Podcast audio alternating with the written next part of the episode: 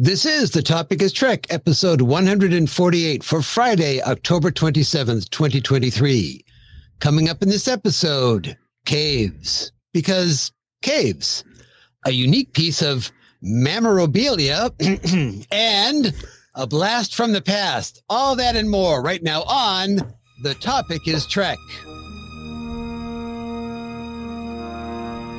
Tucker didn't trip, he was pushed.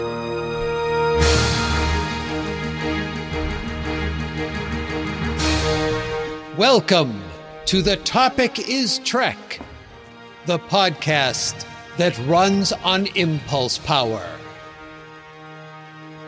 Join us for a journey where no show has gone before. If it has to do with Star Trek, there's a good chance we'll talk about it. Sooner or later, because on this show, the topic is Trek. Engage already! Well, hello, everyone, and welcome to another thrill packed edition of The Topic is Trek. I'm Clinton, one of your co hosts. And if you're seeing the video version of this, you'll notice that we have two faces on the screen here rather than three because one of our team members is on a secret away mission. Shh, don't tell anyone. Right. But still, beaming in to join me from parts unknown with the hip new catchphrase that everyone except the co-host is missing, of course, because they won't know it. We'll be talking about tomorrow is Mr. Craig Step. Oh, oh, it's working. Look, it worked. Ooh, it's forming. Take off, hoser. Um, um, mm, Yeah. for our, our Canadian friends, I apologize uh, for that. Everyone in Vulcan, over to Canada, and every place else. So, uh, Right. really think you need to work on that some more. All right, fine. I'll go back So to the drawing board. So, how you been, Craig? I've been doing pretty good. Uh, not too bad. Got the house to myself for a while. Oh, What, what, you know, what more could I ask for? Yeah. well. How about you? um, How about you, Clinton? How are you doing? Well, I, I'm was was under the weather. I think I've got a little touch of the flu more than anything. Hmm. So we're gonna try to do a short show this evening because I'm fighting off a cough. So every once in a while, I may just mute the microphone and stop talking for a moment so people don't have to hear me All right. coughing. Okay. All right, but with that said, it's time to go off on our first main mission with an appropriate sound effect. Let's see. Let's go with uh not that one. No, not that one. Not th- There you go. That's appropriate. Yeah, it kind of makes the makes you feel like that's how our warp drive works on the show.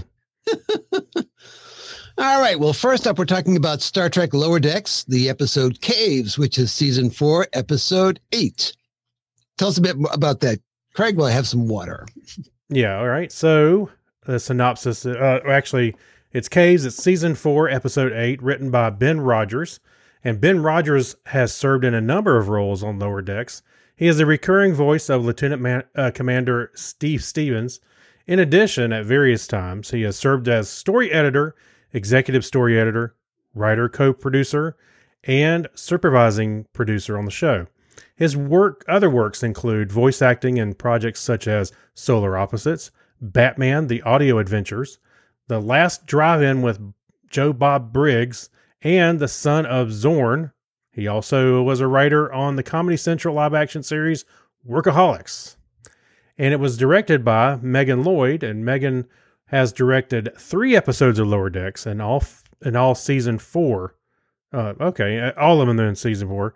Uh, Lo- Lloyd has served as a storyboard artist on seasons two and three, as well as previously doing uh, storyboard work for shows such as Transformers, Earthspark, Trick or Treat Scooby Doo, and Jurassic Park Camp uh, Cretaceous. And I never saw Transformers or Earthspark or Trick, uh, Trick or Treat Scooby Doo, but I did watch Jura- Jurassic Park Camp Cretaceous. Oh, you did? Was it good? It was. It was a lot of fun. They even had a um, a bonus episode, one of those choose your own adventure type things. And Oh, really?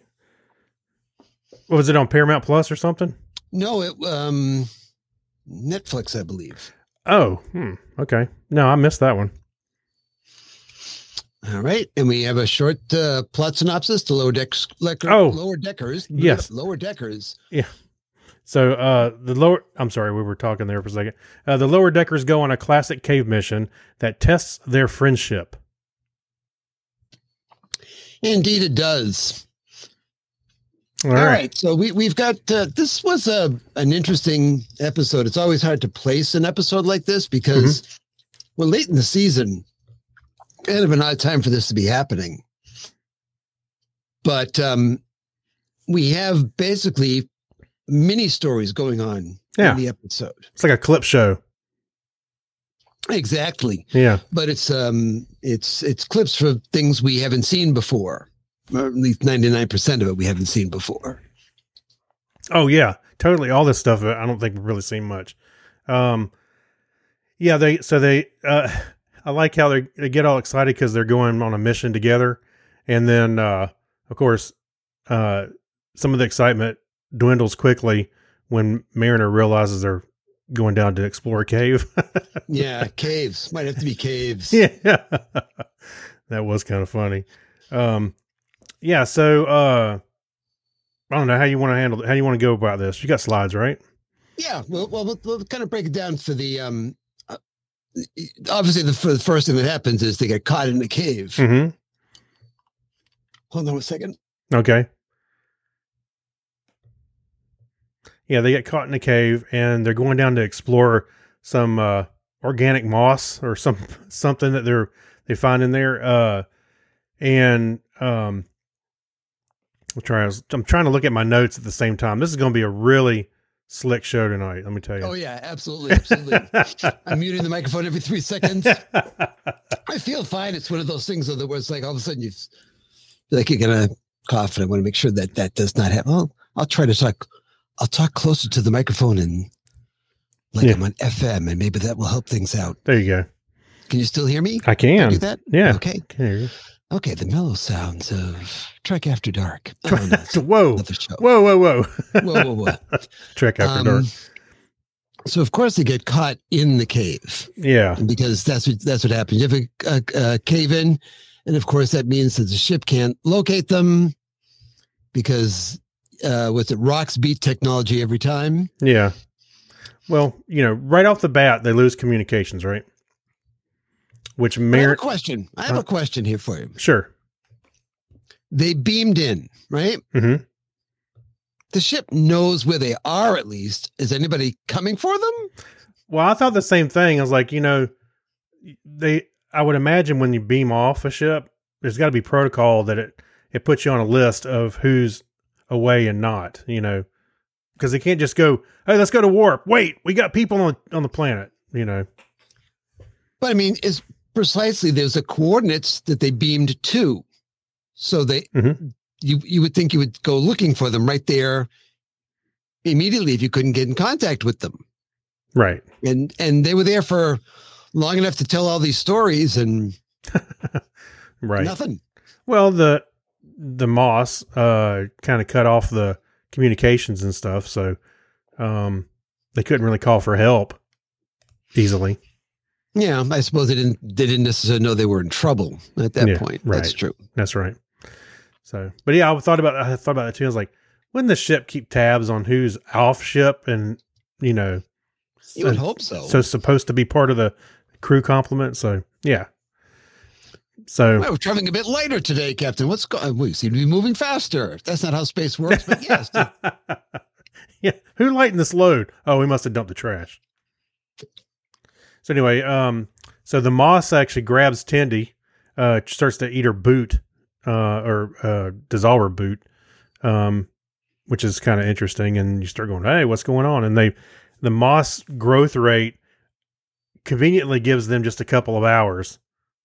but also You know, conveniently find a way uh, lights up lights up the room so that um, Rutherford doesn't have to keep using his built-in flashlight. That thing, I know that thing's like a Swiss Army knife. It's got everything you on notice it. You know, it's after he said he didn't need it for that anymore. He had this grid he was projecting onto the wall Yeah. instead. yeah scanner kind of thing yeah but uh, they're trying to figure out a way to get out of this situation. So Mhm. they've all been in cave situations before because it's Trek. They've all been in cave situations. That's right. But the stories they start telling, the other people have no clue that this thing happened. So the first one has to do with our friend Levy. Wait. Well, I get the first full story Uh, yeah, yeah. because Tendi's trying to tell her story and True. she keeps getting cut off. You know, because it's about being in a turbo lift and Not a cave. Not a cave. like, that's not a cave. yeah. But yeah, here comes Levy again. Who apparently his, his first name is Steve. So there's a lot of Steves on the Enterprise because you get Steve Stevens and Steve Levy and Oh yeah. Yeah, popular name in the future. it is. So Boimler gets uh, the lucky assignment of joining um, Levy on this mission to do some exploring. Of course, they get caught in a cave, Right. as one does. But that's Levy's fault because he shoots off a phaser, and that causes the collapse of the cave itself. Well, Boimler finds that vehicle that can only seat one person and has conveniently got power and everything. And like, oh, this is our way out. This is our ticket. And then Levy goes, uh, decides to destroy it. No, you know, the, here's Mr. Conspiracy guy. He destroys it, thinking that, oh yeah, it's classic. You know, they're uh, they're yeah, the Vendorians yeah. are, are responsible for this. that's right. And he, and of course Boimler blows up at him. You idiot. well, he said something else, but yeah, and, and, he, and he makes, makes poor Levy cry. yeah. I was like, wow, that was that escalated. Um, yeah, made him cry. And then of course, shortly thereafter, we find out that everything that Levy said was right. Because they're the Vendorians right there. yeah.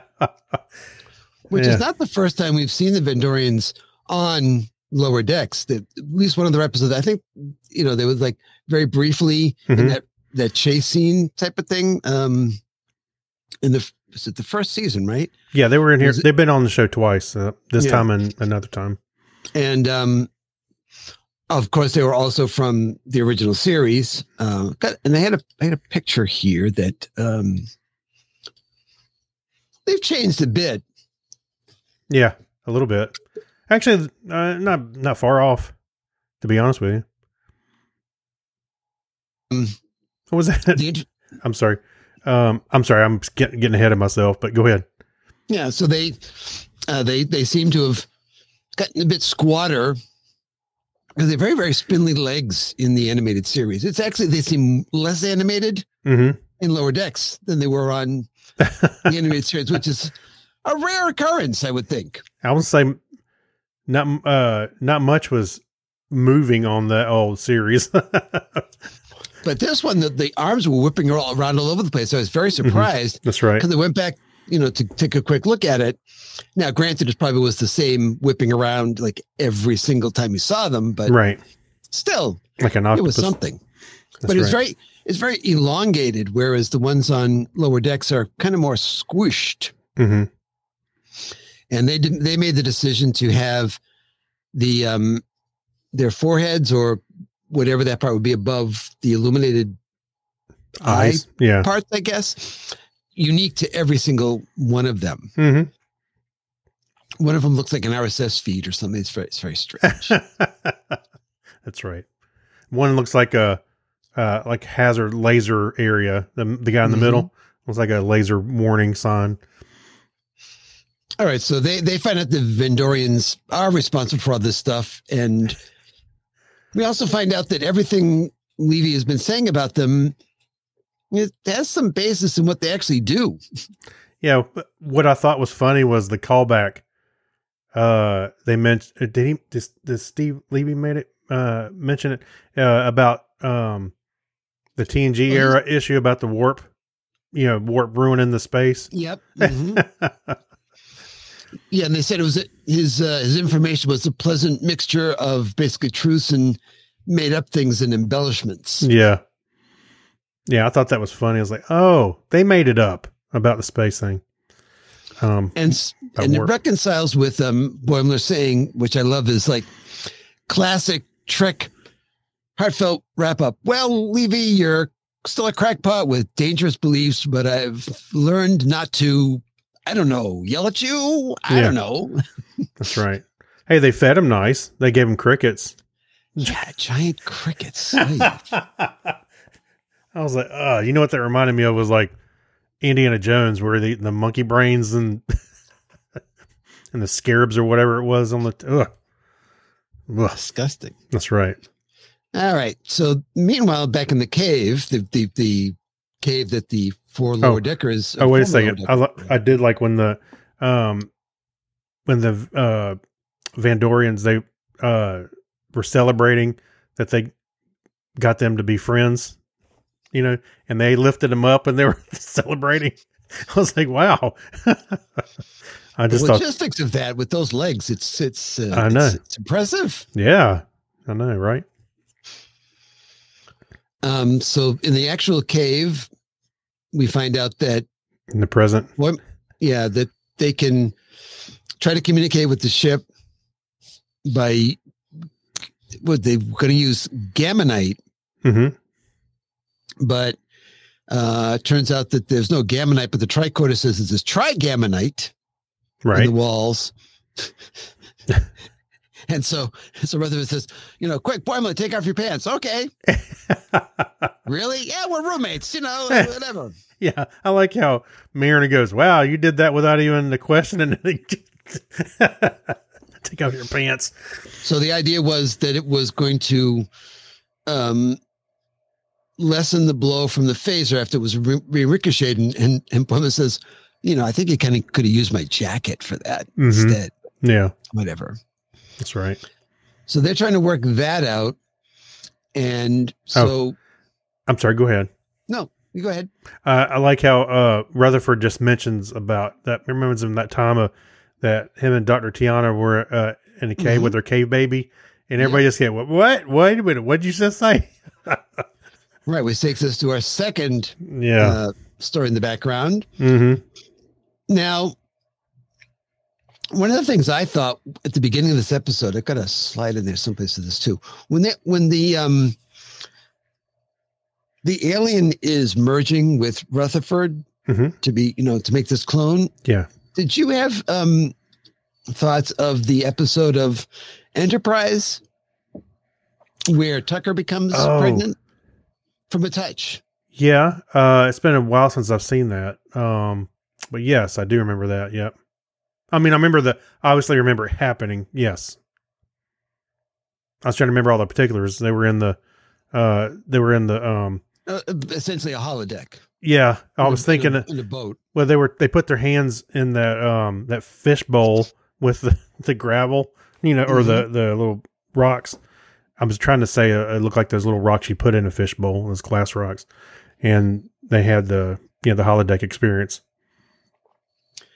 Yeah, and, and Phlox said you didn't uh, do any. Uh, no, No, I was a perfect gentleman.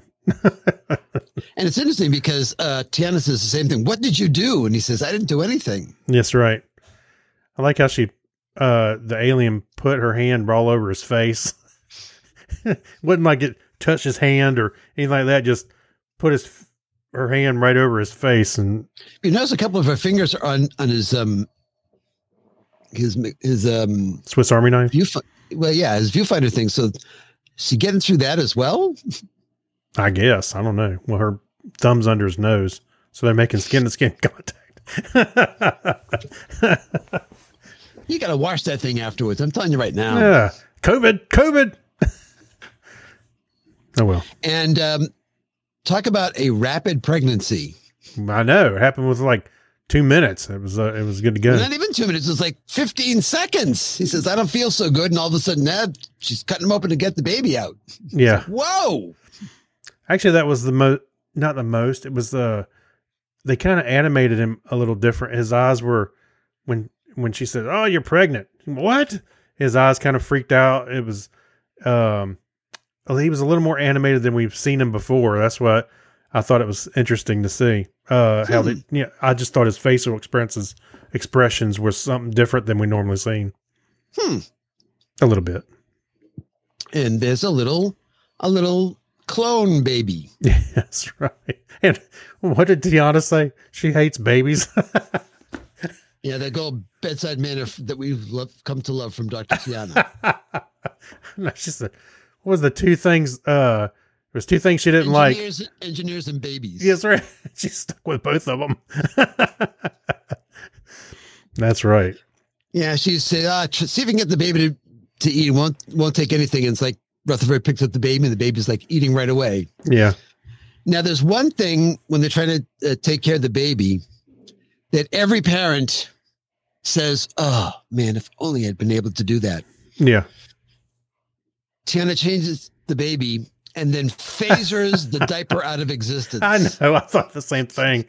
I joke about, uh, I mean, my son's 20, uh, 21 now, or yeah, 21. And, uh, I remember thinking, I'm still excited that he's not wearing diapers. You know, that was a happy day for me. And I went, other than I went, oh, wow, that'd be cool to just phaser, phaser the diaper away. Absolutely, because Mhm. you then have to buy a whole lot. Uh, you know, with well, I guess you can't. Well, if they were cloth, you could reuse them. But what am I getting on about here? Anyway, parents talk. Oh, yeah. Later on, that's the pool that your children live in. Oh, I was, I've been cleaning the diapers off in the water.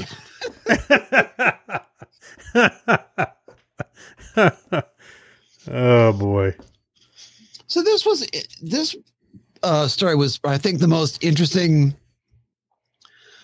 in itself because it really was a mini Star Trek episode, right? A complete Star Trek episode. You Mhm. had them, yeah, they get caught in a cave, but after they've, you know, done something that they didn't know was the wrong thing to do, and they're attacked, and other weird stuff happens. Yeah.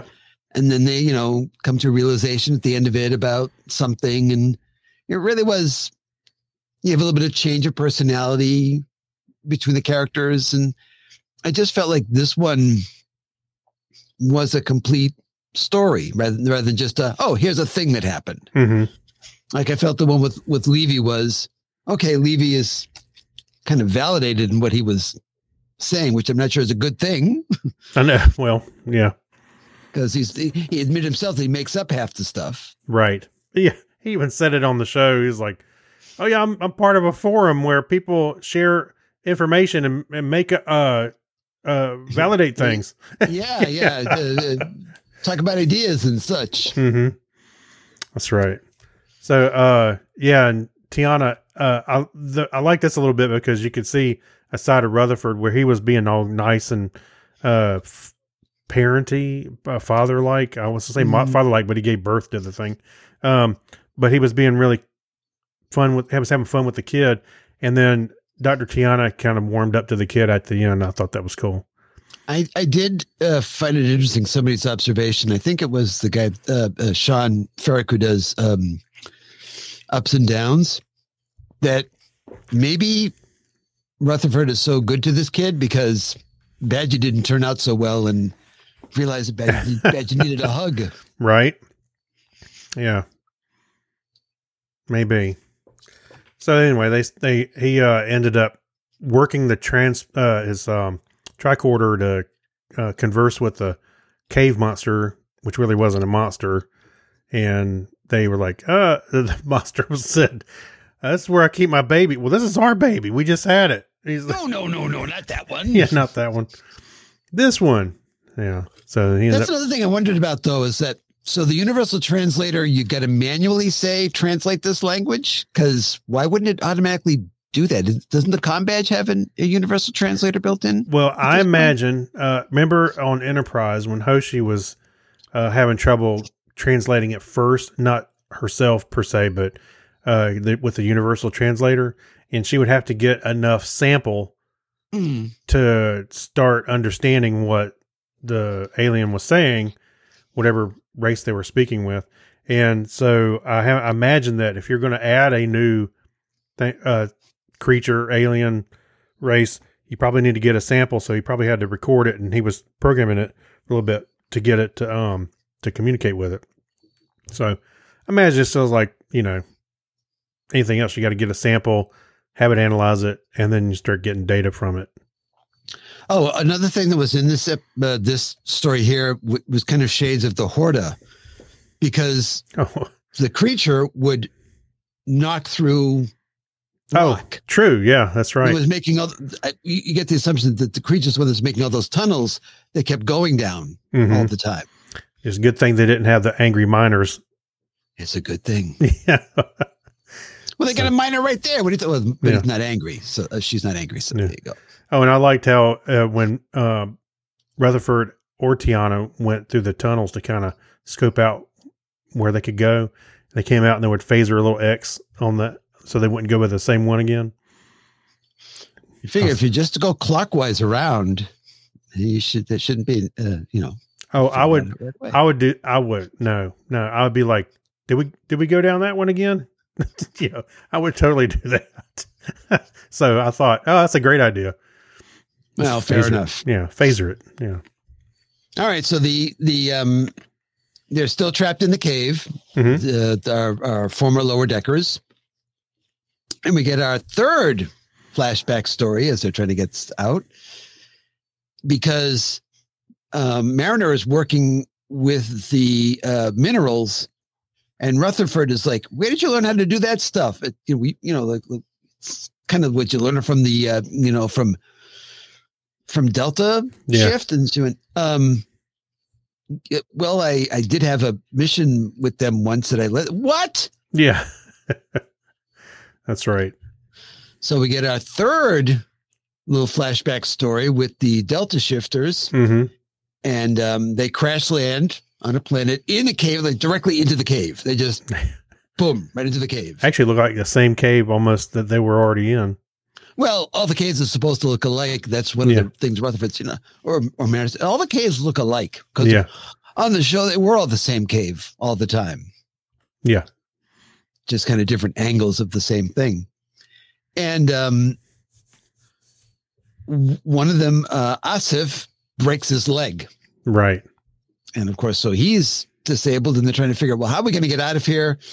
Assessment is that the uh, the shuttle is salvageable, but they need a certain mineral, and it's a uh, in order to uh, repair the engines. Mhm.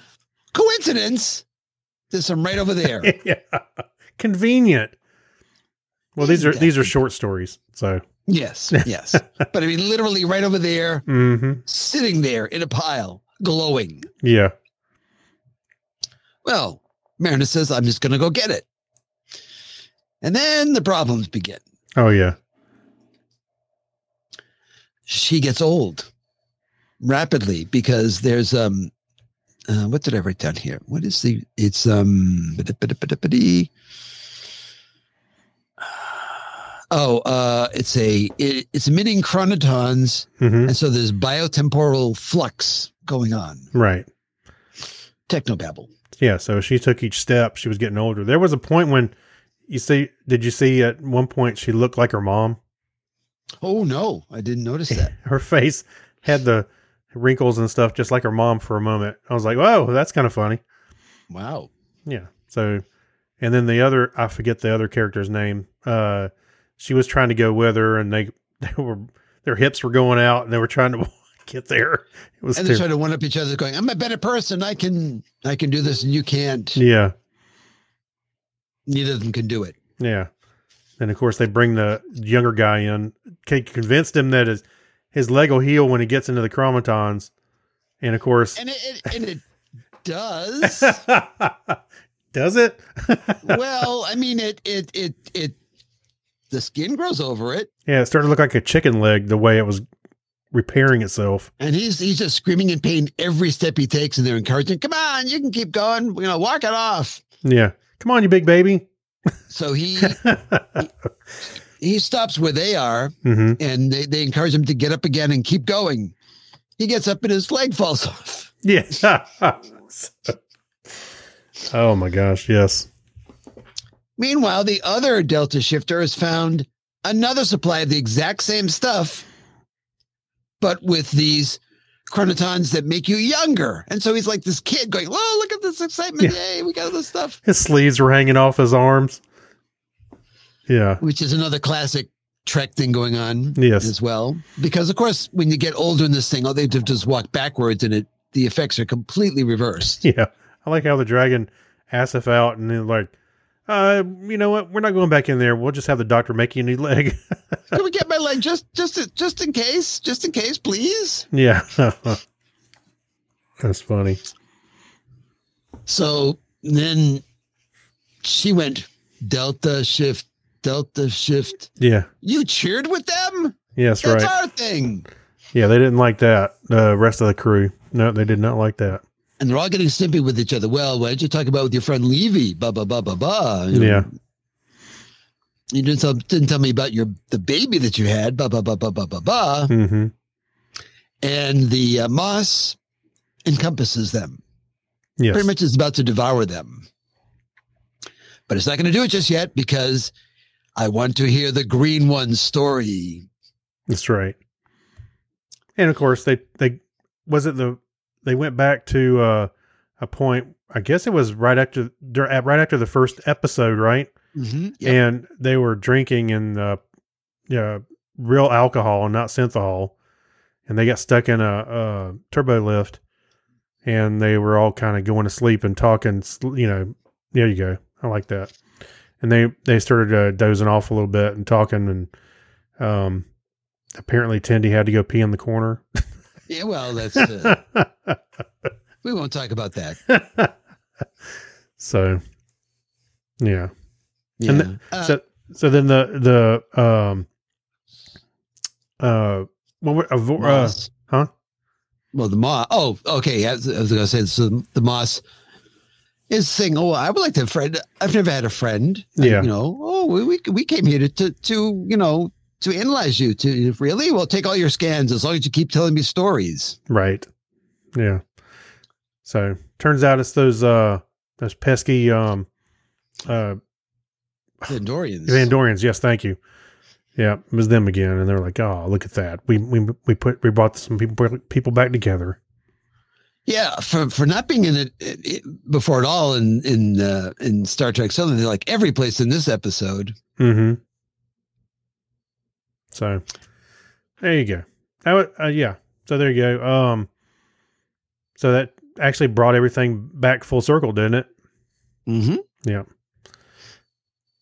Now, one of the things that I noticed, and so I went back to check. Um, Mhm. I hadn't I had commented on this before, but um, so darn it. Uh, Paul F. Tompkins has been doing a lot of voices on the show recently. Um, but in this episode, we had a lot of doubling up because uh, Noel Wells, who plays Tendi, was also being one of the Vendorians. mm-hmm what I noticed first was Dawnn Lewis, who's Captain Freeman, was also a Vendorian, and uh, and also Thulsa, the yeah the girl that leads him into the cave.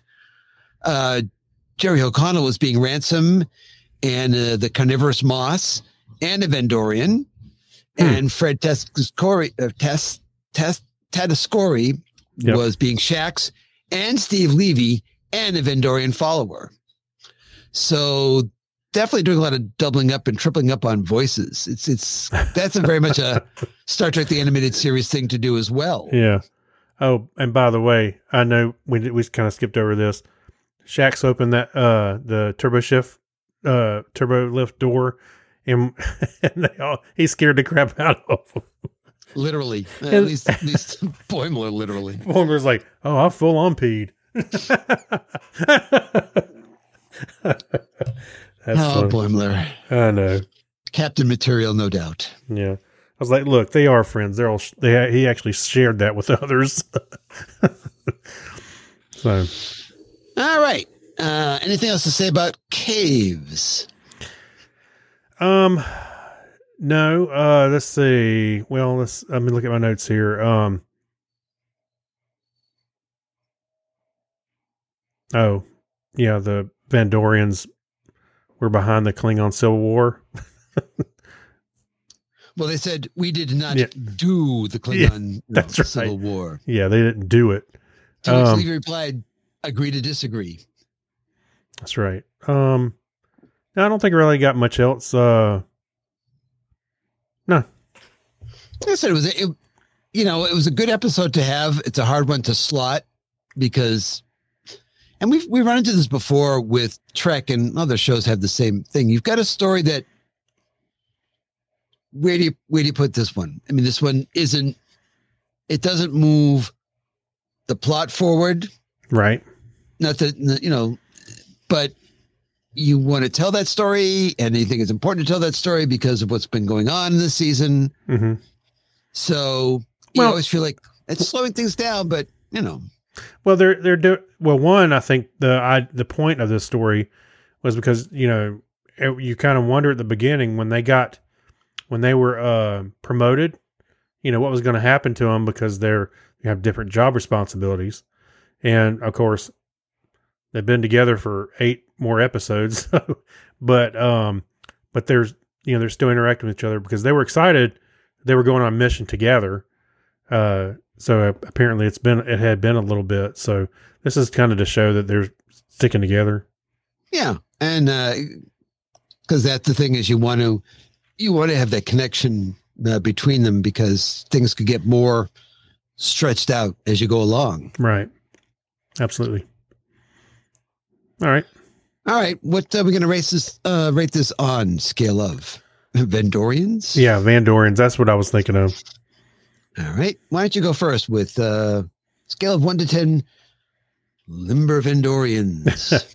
Um, I enjoyed it. I don't think it was the strongest episode around, but uh, it seemed like um, this episode touched on a little bit of everything from all of those characters, and they've done a good job moving the characters forward throughout every season. It's not just been slapstick the whole time, which I think was a, a little bit of a worry when before we even started watching Lower Decks.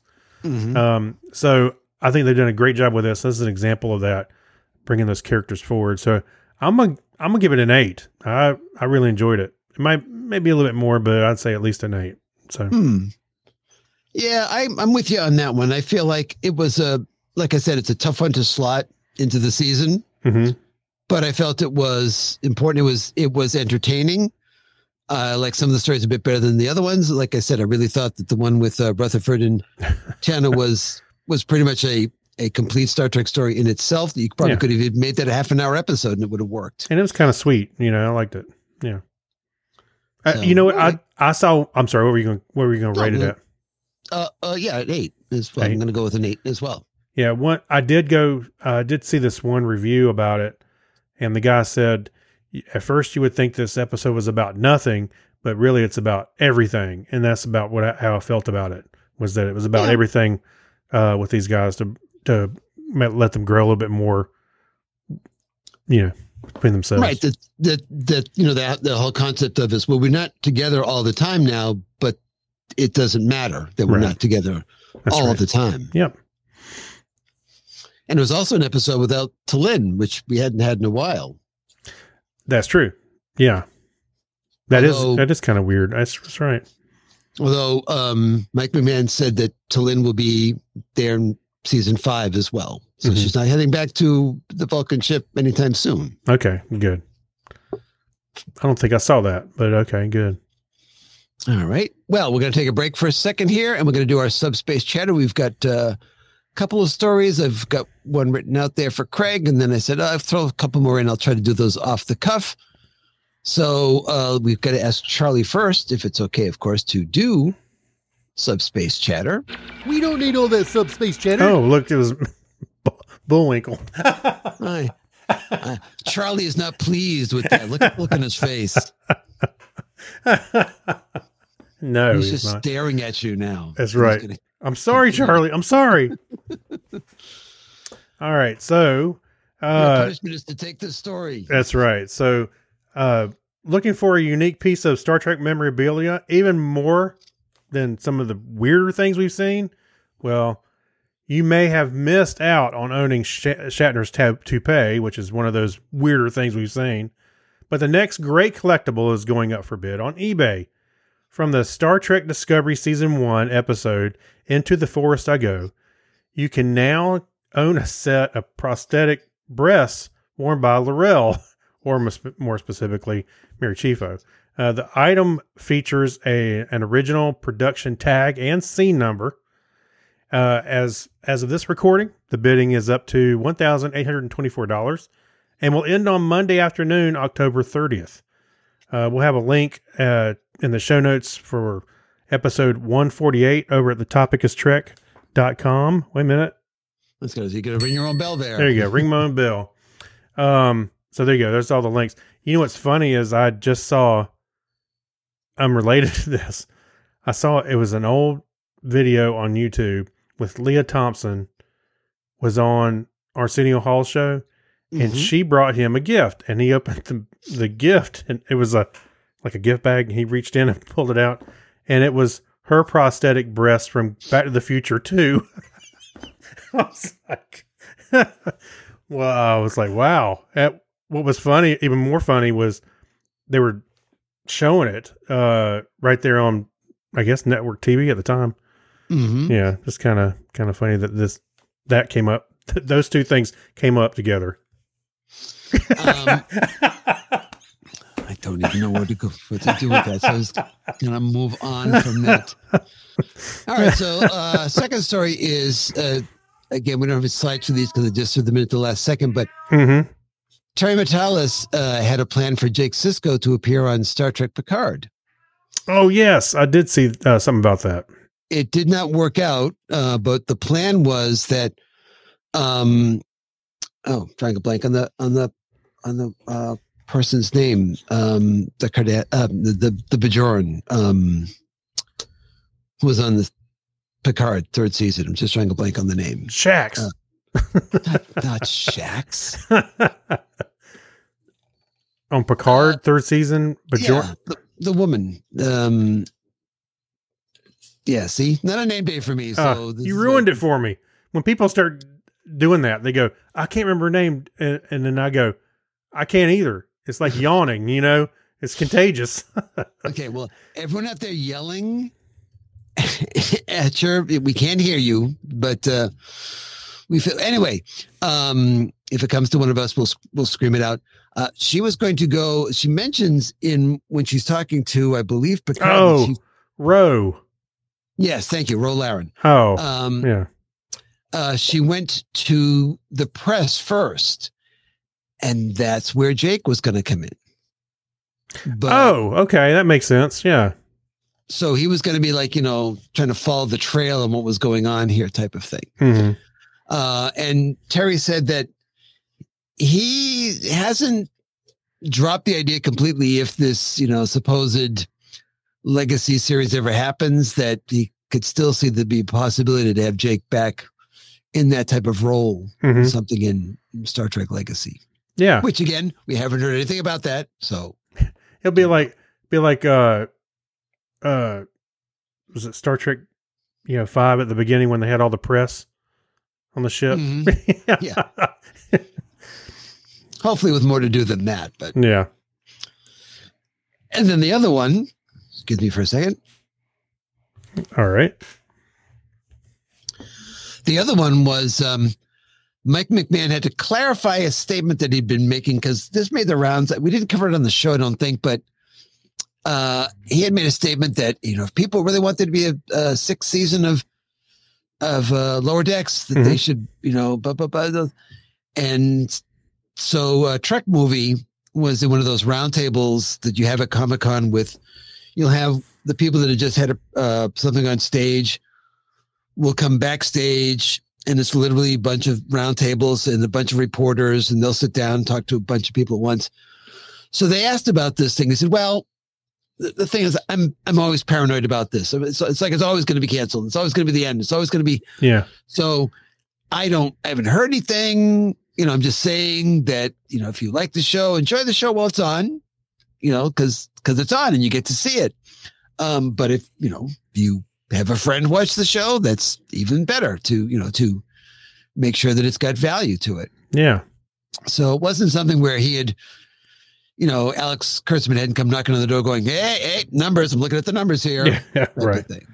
Yeah. Well, I, I imagine there's two two parts to that is watch it to kind of help with the numbers and uh, make some noise, you know, because they they uh, apparently do listen to the fans when they call out for stuff. I mean, you know, Picard season three, uh, I'm sure had a little had a hand in that, and uh, you know, you you Well- name it. You know, so I, I'd say make some noise and watch the show. Certainly, the most recent uh, stuff with Prodigy, you know, lets people know that Prodigy. is out there, Yes, you know, listening. that's a good example. Yes. Plus, Plus, that's, that's, Lower Decks doesn't have a P in its name, so that's it's it's, it's, it's Well- not Prodigy Picard. well, remember there was a that plane that was flying over Netflix and uh, Mhm. another Hulu. You know, pick up uh, Pro- Prodigy. there you go. Yeah. Pick up, yeah, save Lower Decks. It was uh, that's in trouble, but so everybody that has a plane, get up Yeah. this.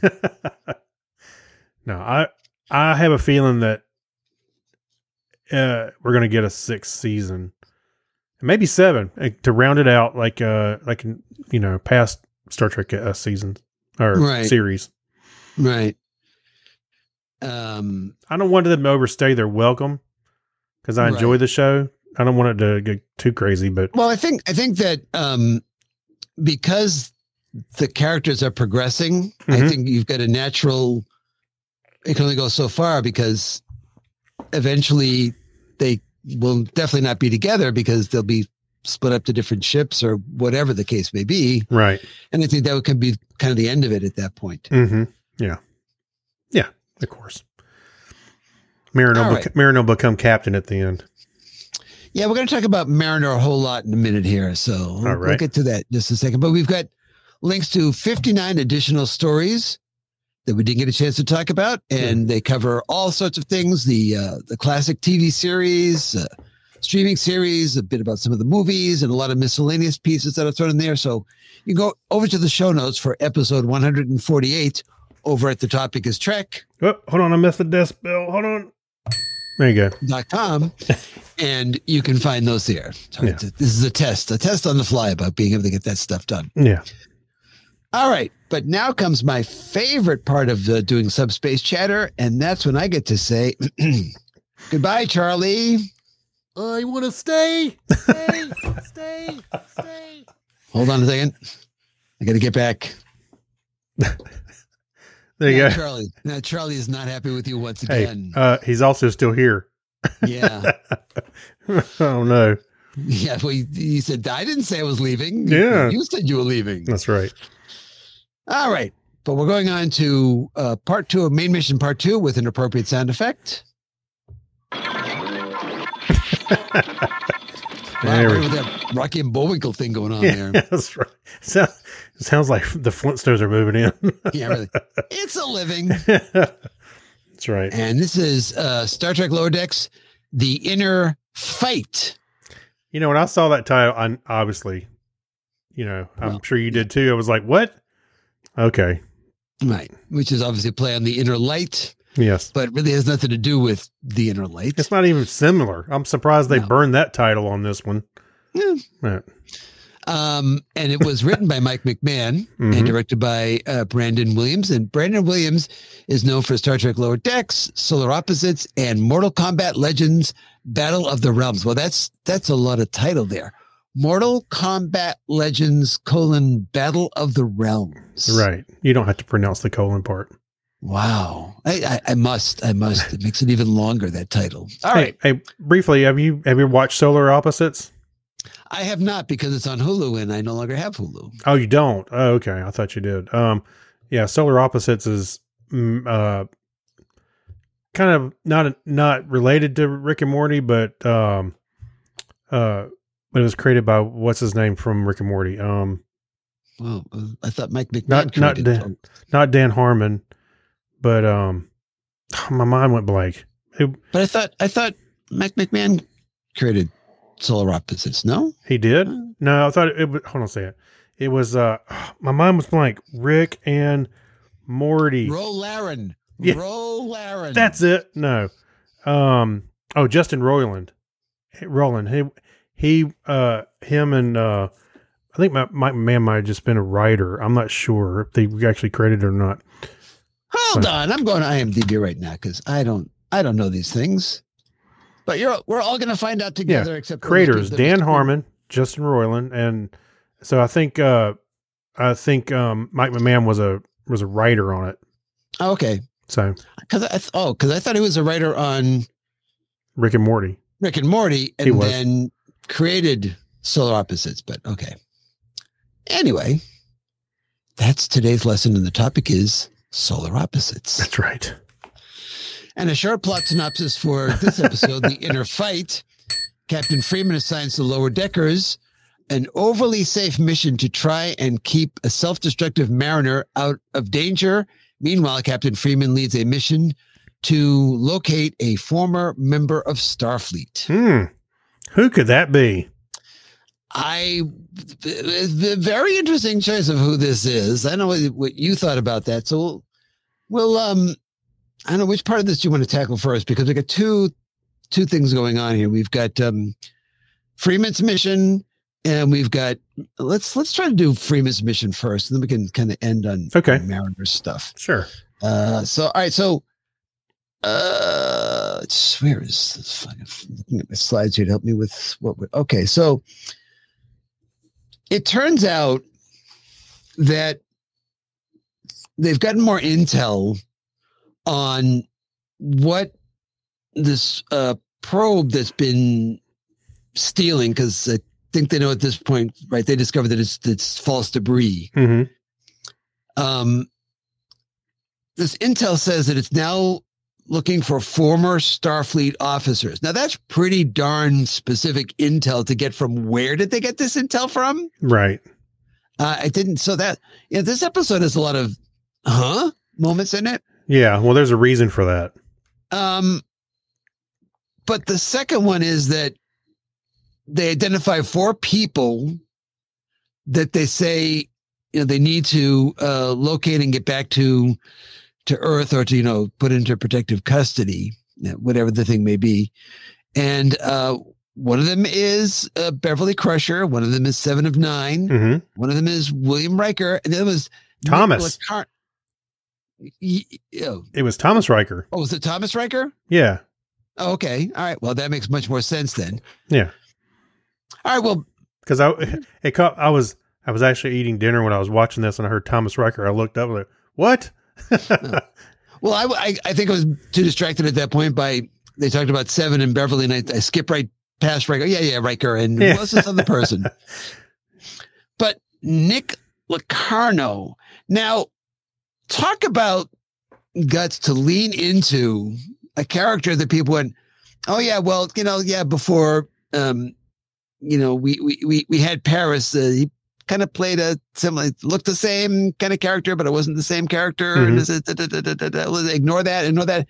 Now let's go right up and center with that, and, and go with that. Anyway, Okay. so it does seem like an odd four, a group of four. Yep. You know, out of all the people that it could be, like we we didn't know that much about. Well, we didn't know anything about what happened to L- Locarno after Starfleet because Right. they never talk about him again. Right. Apparently, he's gone uh, mercenary. But th- there are there are there's got to be thousands, if not millions, of people that are former Starfleet officers. Why just those four? It just was really weird. Yeah. I, I, well, again, well, there's a reason why I think they were vague on a few things. If you want to So know they- what, I, I mean, because you know, obviously at the end it says to be continued. Well, they're going to wrap they'll wrap it up a little bit more. But yeah, they got some intel that uh, these four uh, Starfleet officers. Well, that that ship was going after old, uh, old Starfleet officers now. even though we didn't have any word that they had actually taken any Starfleet officers, Yeah. and the last that we knew, they'd only attacked non-Federation vessels. Although, yeah, non-Federation vessels. So it's like, okay, where is this intel coming from? Right. well, they well look how long it took them to figure out something about this ship to begin with. Now they got intel uh, uh, on it, um, what its uh, mission is or what they're what it's trying to do. Yeah, I, I thought that was a little weird. Uh, they they kind of painted it with a broad brush, you know, and So they're off. They're off to New Axton, mhm. which is which is um, just nothing like the charm of uh, old Axton, apparently, according to Shax. right. And this whole thing was pretty much a riff on Star Wars. This entire section uh, the new the new accident, you know, on Mos Eisley and things like that. hmm Uh, I mean, it's just out and out that type of thing. You, you've got somebody being a Boba Fett type character, or, you know, this other stuff. You've got the Mud's Bar, and Mud's Bar is definitely supposed to be like the cantina. I don't know. In Uh, Star Trek Picard, they went to that that uh, what was that one planet where it looked like a big bar? Oh Yeah. yeah, yeah. So I don't think it's But out of I the. don't know that. Yeah, but this is all like very desert, very very um very brown color to everything, and I know. Didn't we see uh, Picard do a, a song and dance uh, routine? uh, let's let's. My goodness. Oh, somebody just. Oh, you know what? You know what? Do you have your window open or something? Yes, I do. Oh. It, it was 80 degrees here today, and I don't know why. I was like, wow, what is going on in my house? I, I didn't realize it was coming from you. All right. Get the muffler fixed, pal. It'd be much, be much better for you. Yeah, Um, no kidding. all right, so they go down there, and Freeman's going to use her. What she she aced her hoodlum and racketeer seminar, so she's going to be uh, leading this. uh, Hey. Did it really help her to, on this one? Um. Well, I don't know. You tell me, because theoretically, she wanted to do everything wrong to force them hmm to give the information to who they wanted them to give it to. Well, no, I mean, they uh, she went up to the the the bar or the restaurant, and she immediately tried to make it. Yeah, we're we're here to uh wanted to get a little rough and have some drinks and stuff. Oh, with a two hour wait, ma'am. You know, and she made it made it they made it sound like she was uh trying to push her upper class status or something Well, to you know like, get a I like the table.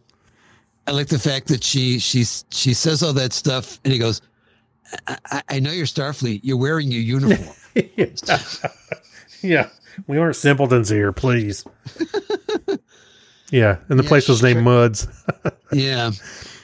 And the person inside, the bartender, kind of had uh, a Harry Mudd outfit on and had the mustache and everything. right. Yeah. And then somebody, some little creature drinking at the bar, just like falling over off the stool. And it's very, very small character and a very tall stool, by the way. I'm hoping the character was okay. Yeah. I'm sure he's fine. So- he's animated. I mean, I've seen Bugs Bunny do some some pretty amazing things to Daffy Duck, and they turned out okay. Well, that's true. That's true. yeah. So they're they're they're striking out here. They eventually they do get into muds hmm and they go to talk to the the information broker.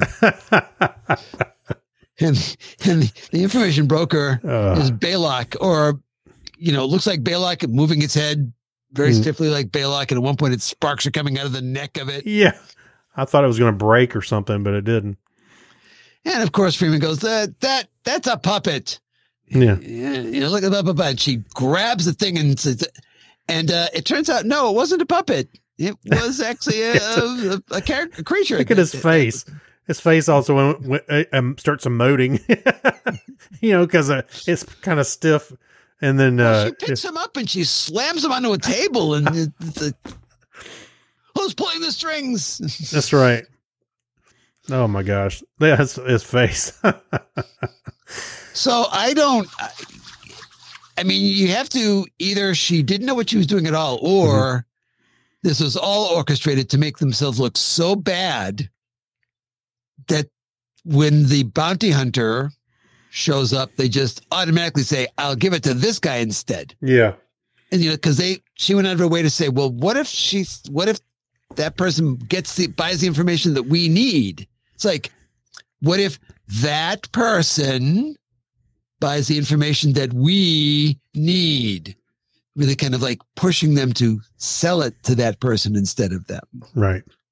So, I, I, I- you know, I can go both ways on it. That they stumbled into that being how it all worked, Mhm. or kind of that was the plan to begin with. That's true. Yeah. Uh, well, it was the plan to begin with.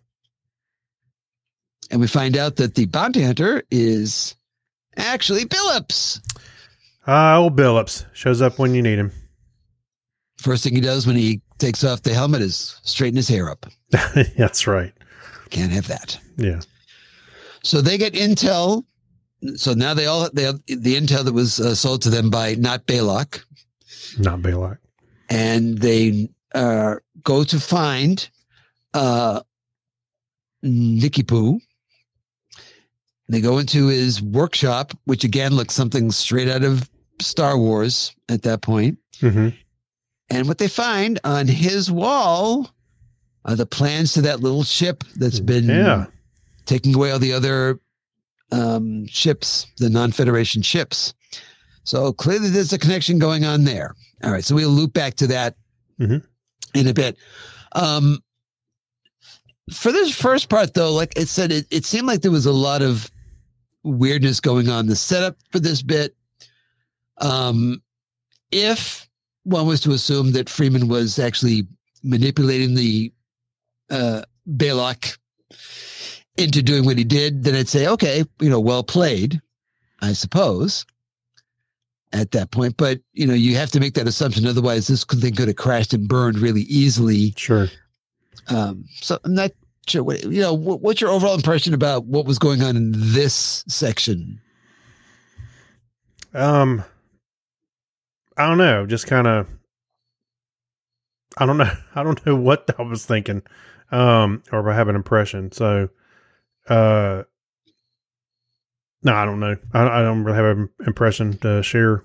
All right. I mean, it's very, very fragmented to me, which Mhm. leads me to the the second part of this, which is, you know, Mariners and the the uh, landing parties.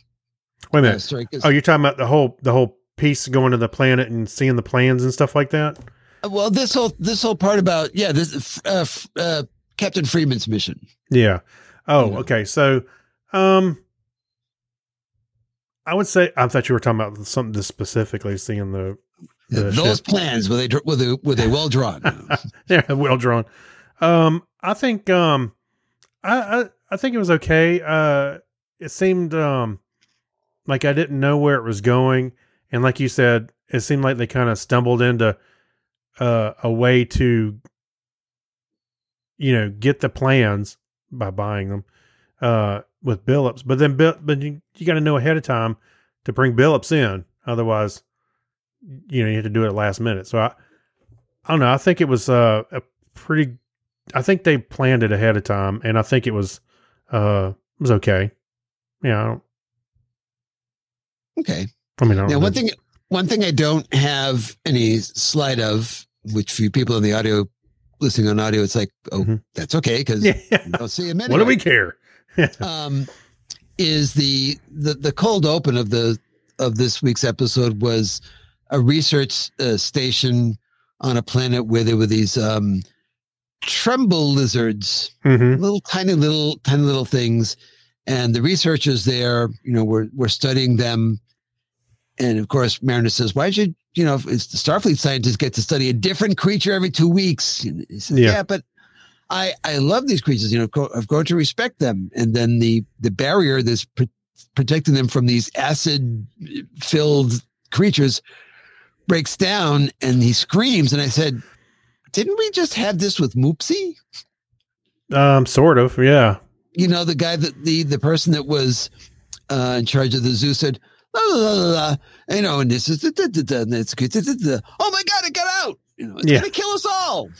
Yeah. Um, yeah. Uh, yeah. How did it get out? So yeah, it is very similar. I thought it was interesting that Boimler would just just got out of his mouth. Hey, so that uh, power upgrade should keep you keep you going for another year. All of a sudden, and then immediately the well, there was one of those little creatures was on the ground, ate the wire, and it broke Yeah. the broke the wall. Which you probably don't want to have the wires on the outside. Yeah, You that probably want should to have the wires on the inside. put the cover put the cover on. Yeah, unless they got a maybe they develop screwdriver technology those uh tremble lizards. So Yeah. mariner just goes off and goes running out without any protection and just takes like a pan or something and is making this noise to lead them all out back out of the the the paddock area outside of the fence. And uh it was like this does she have a death wish? So we're seeing this like again. Hmm that just on the fly, not consulting with anyone. It just I'm just going to do this thing, and she she survives. Of course, she gets the researcher killed, but that's another story altogether. because she has one of them on her back when she Yeah. comes back in again. That's right. Oh, wait a minute. Remember, Boimler was going to help, but he had to put his anti venom pants on. Yeah. Mariner, at least put on the pants. yeah. That's right. All right. So after that point, Freeman is saying, "What is happening with Mariner?" And I need you people to keep her safe. And then th- th- comes this other weird part. Again, it's like, what the heck is going on here? hmm If I'm understanding this correctly, and I like replayed it seven times. So, You watched it seven times? well, just this section, just this section. Oh, so oh. There's four people that they've got to get, right? They've got to get seven, they've got to get Beverly, they've got to get Thomas Riker, and they've got Yeah. to get um, right? Yeah. So Freeman's feeling is that she has to get Mariner away from the ship because they're going after excuse me. Oh. They're going after Nick Yep.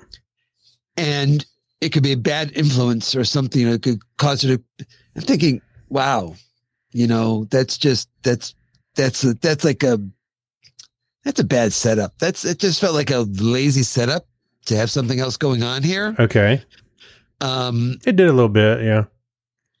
because i don't know it, I, I guess also because of the randomness of i thought what did she know him at the academy if she knew him at the academy that would be even weirder because like uh, how old is mariner um all right so they they take her instead to this satellite where they're just going to do repair work on this this relay station satellite It's like a weather thing. satellite, wasn't it? Yeah, yeah, and there's like no danger whatsoever, and of course, immediately that's a signal that there's going to be danger Mm-hmm. because the first thing that happens is that they they run into a a, a decloaking Klingon bird of prey that's been at the station, Yep. and the and she just immediately pushes everyone aside and starts flying the shuttle, Yeah. and the shuttle ends up crash landing. No, the shuttle. I'm sorry, the shuttle does not end up crash landing. That's in the previous episode. Uh, it's fired on by the Klingon ship, and they transport down just before the shuttle explodes. That's right. So now they're on this planet with all these weather storms and so forth, and weird, weird encounters start happening at that point. And we get, we see, first thing we see is the Romulan and the Ferengi, who look like they're chasing each other, but they're actually like decoying this other. Now, was the third thing in that scene? There was another shot that I didn't get a chance to watch again. Mhm. The one that got caught in the trap was that the Klingon with the dis- with some sort of covering on him because Yeah. I, okay because when Freeman uh, when Mariner sees him he like pulls that off right Yes. okay Yeah. He he uh he had it on, and I don't know. I'm not even sure they knew. They thought it was a knew he was a Klingon or not. Um, the Ferengi and the Romulan, but they're fighting, and a Mariner jumps in and puts her two cents in, and that again without consulting anyone or telling anyone Yeah, and it did look like a uh some kind of uh savage or something out of the trees. Uh, But he gets his leg stuck in a a, a trap. And so the Ferengi and the Romulan are fighting over it, and then Mariner jumps in, and then it gives the it gives the the Klingon that looks like a savage um, time to get out of the track. And you see the purple blood on the on the little horns or little spikes they had stuck in the trap. all right so then we run into more uh characters and it's like okay why is there so many all these all these different people on this same planet because then Mm-hmm. Mariner goes on her own and she's and she's attacked by this Klingon whose name is oh I had this one up because it was uh, Martog. no it's it's Ma I'm sorry. Is that is that your uh your cough kick coming back in? yeah it definitely is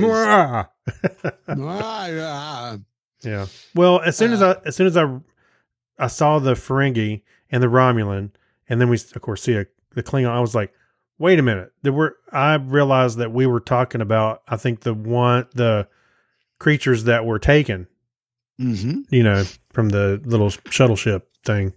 Now, another question that I have at that point is okay, there were more than two people on all those ships, hmm but only seen like two Orions, two Romulans, two Cardassians, two Ferengi. Oh, it's Noah's Ark. Uh, I don't know about that. It just, it just, it's like, well, where is the rest of these crews at? You know, so I don't, uh, I don't know what's going on with that. Um, but yeah, the, the, we come to find out, well, first thing that happens is that Mariner has this heart to heart with the Klingon that she's fighting. What's his name again?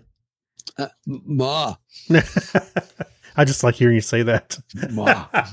Mwah. Um, and um, because they have to stop their fight because there's a glass shower, which I thought was, which I thought was pretty cool. it was pretty cool, but I was like, wow, that's dangerous and scary. And it must have been the first time it happened because the Klingon was like, "What is going on?" And thinking, "Oh, I guess it's not a common occurrence." Yeah. At least not since he's been there. So they they are stuck in a cave. what a surprise! Stuck in a cave Mhm. while they're waiting for the uh, storm to pass by so they can finish their duel to the death. Yep. And Mariner starts letting loose on what's her problem. And it's a story about Sito, who she modeled herself after, hmm her friend at the academy, who got assigned to the Enterprise and apparently ended up on a spy mission and got killed.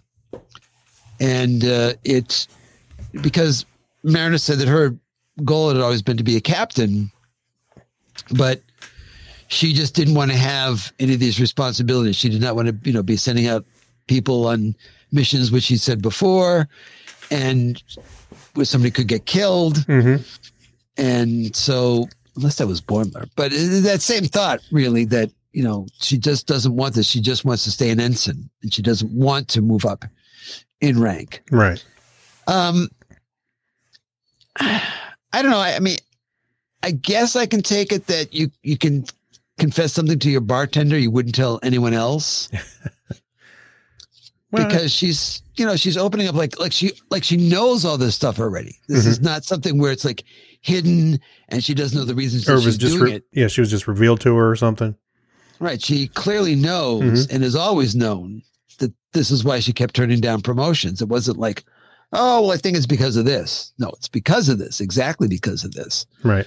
So I thought that was odd that um, she never confided in anyone else. And it's not like, it's not like that's what she was confessing was that big of a deal, right? I mean, in the sense that, okay, I understand you've had a very bad experience with that type of thing. And, Right.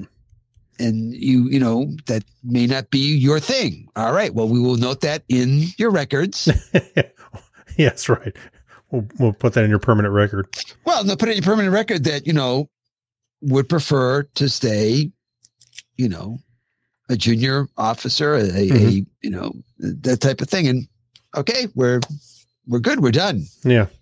at that point or you know is there anything we can do to kind of help you work through that or whatever the, this stuff is so it just seemed she had all the answers and she just like Wait a minute. all my answers So that's what you had a problem with? I had a problem with her uh not really a problem, but I thought it was odd that she was opening up to the Klingon she was just fighting.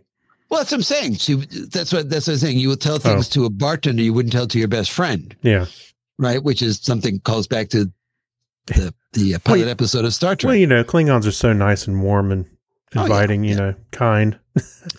and of course the klingon like calls her out on it saying Yeah. that you know well you're not honoring your friend you know by what you're doing hmm um, that uh, you know she she gave her life so that you could you know have this ability to like muse on things and want to be doing Yeah, exploring and all that type yeah. of stuff. That's right. Um, so the storm is over. They're about to go back and fight again, and she just instead gives him a big old hug, which Klingons are not known for the hugging. They're just not known for that. Right. What are you doing? Let me go. That's That's right. And so they, they don't they don't have the fight to the death, but they go off and they they try to find out what's going on. And then that's when we run across everyone else hmm who is who has been trapped on uh, the the planet Oh. there. So we And by the way, her opening up to the Klingon, how odd that was. Um, this is another example of them bringing the character forward a little bit. She's as soon as she uh, externalized her feelings about her friend that she was trying to model after, that ended up getting killed, and so on and so forth. She was opening up, and like I said, externalizing her thoughts. She she realized it on her own. Really, he he did call her out, of course, a few things, but um, this is another example of pulling the characters forward, and to some degree explains a lot of the some of the things that we've seen her do that we've all on this show going, why is she reverting? Why is she doing that? You know, she's going Right. backwards right. because she was trying to, uh, you know, stay in a certain spot. So Right. And of course, what happens then, which I think is a really rather quick catharsis, but you know, they find all the other people that are trapped there and she doesn't want to fight them. She wants to rally them together. So she gives a classic Star Trek speech about, you know, working together against a real enemy and blah, blah, blah. And she's inspiring everyone to do that. It's like, okay, so all you had to do is talk to Klingon and, and suddenly, you know, you're, Yeah. you're, you're much better now. and by the way, I love the expression on that face. He's like, ah, What are you doing? Yeah. What are you doing? yeah, that's funny. All right, so we see all of these different. You know, we recognize these characters now. These are the, well, they're not the lower deckers because one of them, I think, was the the captain on the Orion ship. I think they, yeah, all well, all the captains are there. I believe. I have to go back and Um, look. I don't remember. Yes, it's really hard to tell with the Bynars, especially. But um, they all look uh, alike. well, I thought I thought it was interesting is that you've got you've got looks like you've got two different colors for the Orions, and we talked about that. And Tendi's also a third color. So you've got the Cardassians, I think, are different colors. Um, looks like the Romulans are different colors, not the Ferengi and not the Bynars. Right. So there you go. Um, you think the bin well, the Bynars are that classic color that was on the animated series, that pink yeah, it was everywhere. So that um, Mariner's not going to fight, uh, even though the the Klingon is standing by her side. And Tendi comes along, and of course, when Tendi comes along, all the Orions, oh, you know, all hail Princess. Uh, they they they bow down before her and Yeah. stop that right in his tracks.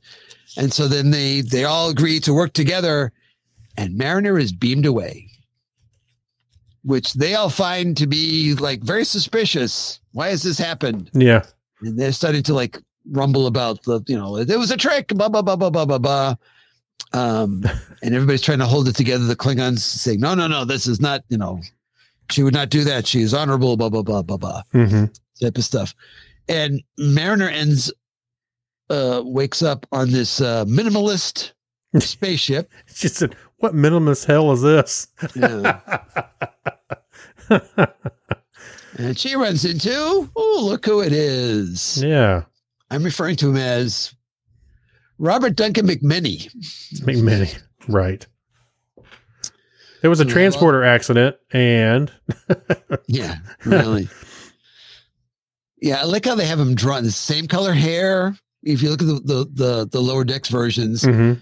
so they kind of have him look like the same character, just with a, a, a graying on the temples and a beard. yeah, yep, And I know, just it, it was an interesting choice to make because I don't know if it was as um significant an episode as a lot of them. And yeah, Wesley in the I'm talking about the next generation episode. You know, it it it gave um, Wesley a chance to learn what it meant to have responsibility and the consequences of act of their actions.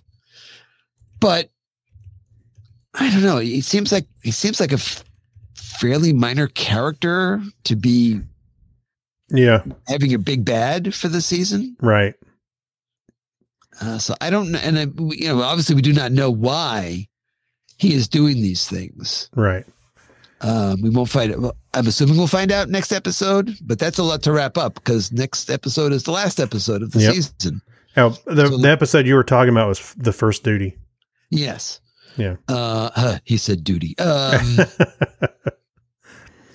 yeah, it just it, it seemed weird. Of course, they did have Robert Duncan McNeill back to voice the character hmm as well for this episode. I bet I, I that I'd like to. I, I should go find out what he he said about doing that because I can imagine that would be fun. Say, hey, this minor character that you played before you were actually a, a regular on on uh, one of the Star Trek shows.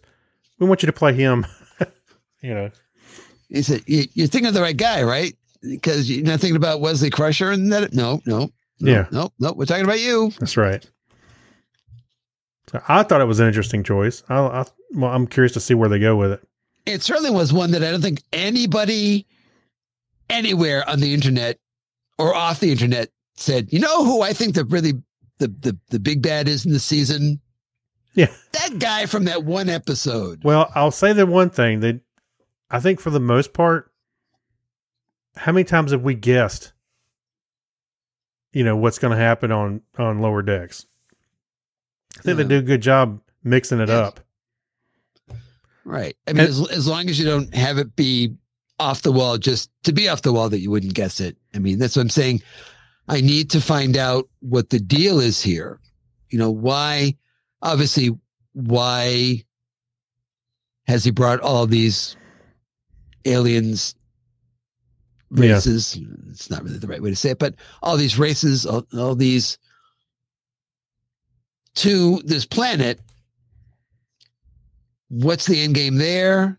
Is it something against them? Is it something against the Federation? Is it something against Starfleet? Is it something not related to any of that stuff? So even though we know we now know who, we really have no idea why. Um, maybe he's wanting to do the Kolvoord uh, Starburst again. Oh, I hope not. That, did That didn't work. not end well the first time. no, it did not. Not a good thing to do. I have a feeling that's going to show up. Oh, yeah, that I wouldn't have done. Yeah, but I perfected it this time. Yeah. Oh, dokie. I, I promise. I've been working on it. Uh, any other thoughts on? Because this is our next to last episode of Yeah. the season. loaded. Any other additional thoughts? I think they also the call that the penultimate episode. yes, they do. Yeah. so- Well, of the season, yes. Yeah. Um, no, I don't really have any more thoughts. I just uh, to be the ninth episode. I know we're getting ready to rate it, but to, to be the ninth out of ten episodes seemed a little underwhelming. But maybe when we see the last episode, since it's a two-parter, that uh things will be a little more clear and make more sense. So. I don't know. Yeah, because there was so many loose ends. Like I said, right from the beginning, I'm going, why, why those four people? You know, is that something that intel that he leaked? Mhm. Perhaps, you know, to kind of like give some false leads or something like that, or Yeah. because if if if all right, another thing I want to know is, well, where does Mariner know this guy from? Did they go to the academy together? I wonder if ages he- would preclude from that preclude that you know keep that from happening right. Well, that's what I'm saying. Is like, how old is Mariner? If you know, because if they he wasn't in the academy, it's in, it, he didn't graduate, hmm so he wasn't even in the academy like the entire however many Well- years that is. well remember uh she may be a little older than the rest of her uh you know her I think she Bas- is because she talked about her time on DS9 and all these Yeah. other places. yeah she said looked like she had a whole career f- before lower deck so um at least the way she talked about it a little bit so maybe maybe um maybe maybe that's maybe that's the case i don't know You know, I don't haven't done sat down and done the math on paper, but it, it it just seems like oh wait in other news you do math yeah. Well, uh, I didn't say do it well. I just said I do it. right Uh, all right. Uh, let's see if I have anything else on this one. Just oh rutherford's eyepiece has an x-ray mode now oh yeah, because it's it's just you know whatever you need. I'm telling you, You Swiss. Army knife, man. No, there's guts and everything inside that thing. It's not a puppet. That was funny. That little thing. His arm started flailing around. And, he, and his little throne that she puts him back on. yeah, Seat there on the table. that's right. Oh, that's funny. He wasn't. The, the one thing that was missing is I don't think he was voiced by Clint Howard. That I mean, Clint Howard did not voice Balok. That was um, uh, Lurch. Um, that uh, Jack Cassidy Yes. uh, did did the the puppet Balok, and obviously he could not do that. But it would have been fun to have Clint Howard do that. yeah. All right, it's time to rate this one, though, huh? Ted Cassidy, by the way. Ted Cassidy. Oh, Yeah. Jack Cassidy is uh, Jack Cassidy is um, David Cassidy's father. There's a lot of Uh, Cassidys around, by the way. There are there's, there's almost as many as there are Steves. Yeah, Um, Steve's and Cassidys. That's right. All right, I will go first here. I'm Okay. going to give this one. I don't know if the second episode will redeem it any. I'm going to give this one. I'm going to give this one a six and a half. Ooh. Okay. I just felt it was too much setup and weird conveniences and things wrapping up too fast and stuff. Okay. I think for the same kind of reasons, I'm gonna give it a seven, but uh, because I I kind of like the setup, but the at the same time the episode seemed a little underwhelming, and I did like the um the addition of Nicholas. I'm curious to see where they go with that. But at the same time, just the episode felt a little underwhelming. Uh, and I'm I'm with you. I, I'm hoping that the second part of this episode, uh, the last one, will uh, will kind of pull it up some. What if they have, since we know it's around, what if they have Tom Paris back in the second part to be hunting Nick Licaro? Locarno. That that would be and kill him. yeah. it's like killing myself. kind of are. I don't know. Yeah, but yeah, that would be cool. All right. Well, those are our opinions about those episodes. Uh, we're coming up next week, season finale. Yes, right. So we don't know if it's going to be a to be continued or if this will wrap up this story or not. I know that um, a couple of weeks ago, uh, Chuck predicted that he didn't think that this story would wrap at the end of the season. That makes no sense to me. I, you know, Chuck. I don't know. Well, if there's something bigger going on here, it's like I, I, I just can't see where Nick wanting to cause some chaos is enough. hmm Got to be something else going on there. So Yeah, I, I don't. I, I think they're going to wrap it up. I, I I don't see how they can't can't. Well, unless it's a cliffhanger. Well, maybe uh, not for this story because it went on for the whole uh season or yeah the whole season. yeah, yep. I think they would wrap it up. Um, especially after. I don't know. I, I it's hard to say, but I, I don't. I, I don't think it went on too long. They need to wrap it up, and then we move on to a new story or something else. Right. As it was, there were two episodes out of the nine hmm where it wasn't mentioned at all. Caves, there's no mention of it. Right. And there was at least one other episode. I can't remember which one it was, but there was no mention at all Okay. of any of this stuff. So they peppered it in almost like, well, we don't have enough to make something really a thing. So we're going to show attack on a ship, attack on a ship, yeah. attack on a ship, They ran out of on a ship. they ran out of Piece of species. information about that. Yeah, that's right. Well, you get the Bynars in there. You know, you're getting pretty low on the on the list of species. I know. Actually, uh, I would, I was kind of not fascinated, but I I liked the idea of the Bynars when they were brought in, you know, with TNG, but Mhm. th- but you never really saw them again. I didn't think you only saw them one time in TNG, right? Yes. And we never we haven't heard them mentioned anywhere else until now. So I kind of liked that they included them in uh, lower decks. Yeah. Uh, I don't. We didn't mention that on that um, on the planet on New Axton we saw several Gorn just walking around. One of them was getting off the shuttle that they had to get off of, just kind of strolling around. Yeah, that's right. Why is he not? part of the, I thought part they of were. the family now. I thought they were all angry. Oh well. Oh, they were just uh just being bored, being on a shuttle. That's all. Right. All right. Well, that wraps it up. And next time around, we'll be doing our, well, I guess we'll do our episode review and then probably just our thoughts on the season as total. You know, how do we think that this season did, maybe compared to other seasons, or what did we think of the story? Because we'll know the entire, theoretically, we'll know the entire, what was going on Right. thing. And how does this all wrap up with Mariner? And is there a more of a resolution to that as well of, of what happens with Mhm. her? So we'll have some thoughts on that next time around. Absolutely. All right. But that said, it's time to refill the dilithium chamber and try to warp on out of here. All right. You can find me, Clinton, at Comedy Forecast, all one word with the number four.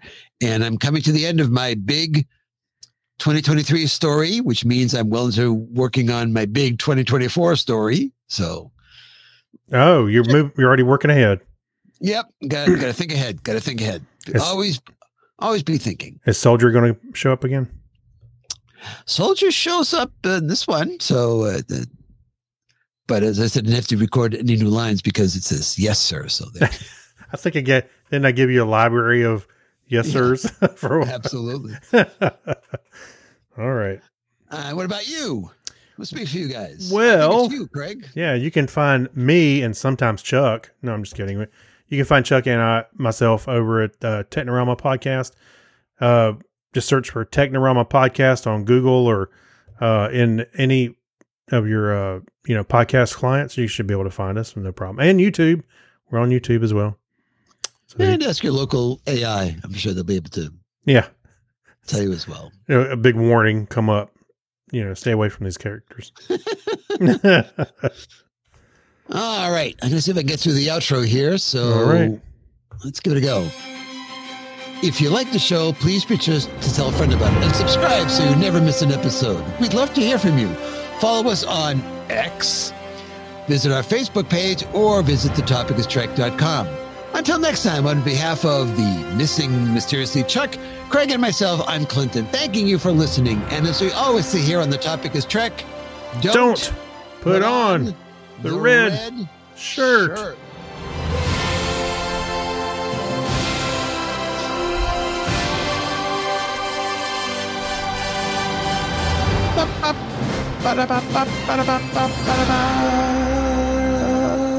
By Menon.